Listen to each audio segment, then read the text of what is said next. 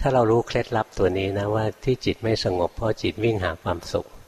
ถ้าเราอยากให้จิตสงบนะเคล็ดลับก็มีนิดเดียว หาอารมณ์ที่มีความสุขมาเป็นเหยื่อล่อจิต จิตเหมือนเด็กทุกซนชอบวิ่งออกไปเล่นนอกบ้าน ถ้าเรารู้ว่าเด็กคนนี้ชอบกินขนมนะ เราหาขนมมาไว้ที่บ้าน เด็กก็ไม่สนนานเดี๋ยวก็กลับมากินขนมอยู่ที่บ้าน กินให้อิ่มๆเดี๋ยวมันก็หลับไปละหรือเด็กชอบเล่นเกม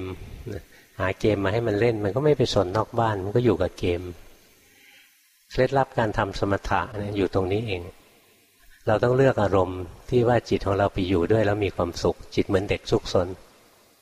ถ้าจิตพอใจอยู่กับพุทโธแล้วมีความสุขเราอยู่กับพุทโธ รู้ลมหายใจแล้วมีความสุข เรารู้ลมหายใจ ดูท้องพองยุบแล้วมีความสุข เราดูท้องพองยุบไปนะอะไรก็ได้สักอย่างหนึ่งหรือสวดมนต์แล้วมีความสุขก็สวดมนต์ไปนะ แต่ต้องดูที่มันไม่ยั่วกิเลส ถ้าด่าคนอื่นแล้วมีความสุขเนี้ยไม่เอา เพราะว่าจิตไม่สงบแน่ ต้องเป็นอารมณ์ที่เป็นกุศลนะอย่างพุทโธพุทโธเนี่ยเป็นกุศลแน่ รู้ลมหายใจเนี่ยไม่ไปล่ารานใครแน่ หาอารมณ์ที่ดี หาอารมณ์ที่มีความสุข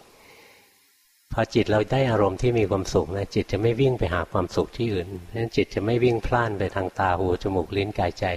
จิตจะสงบอยู่ในอารมณ์มันเดียว นี่คือเคล็ดลับของการทำสมถะ การทำสมถะเพื่อให้จิตได้พักผ่อน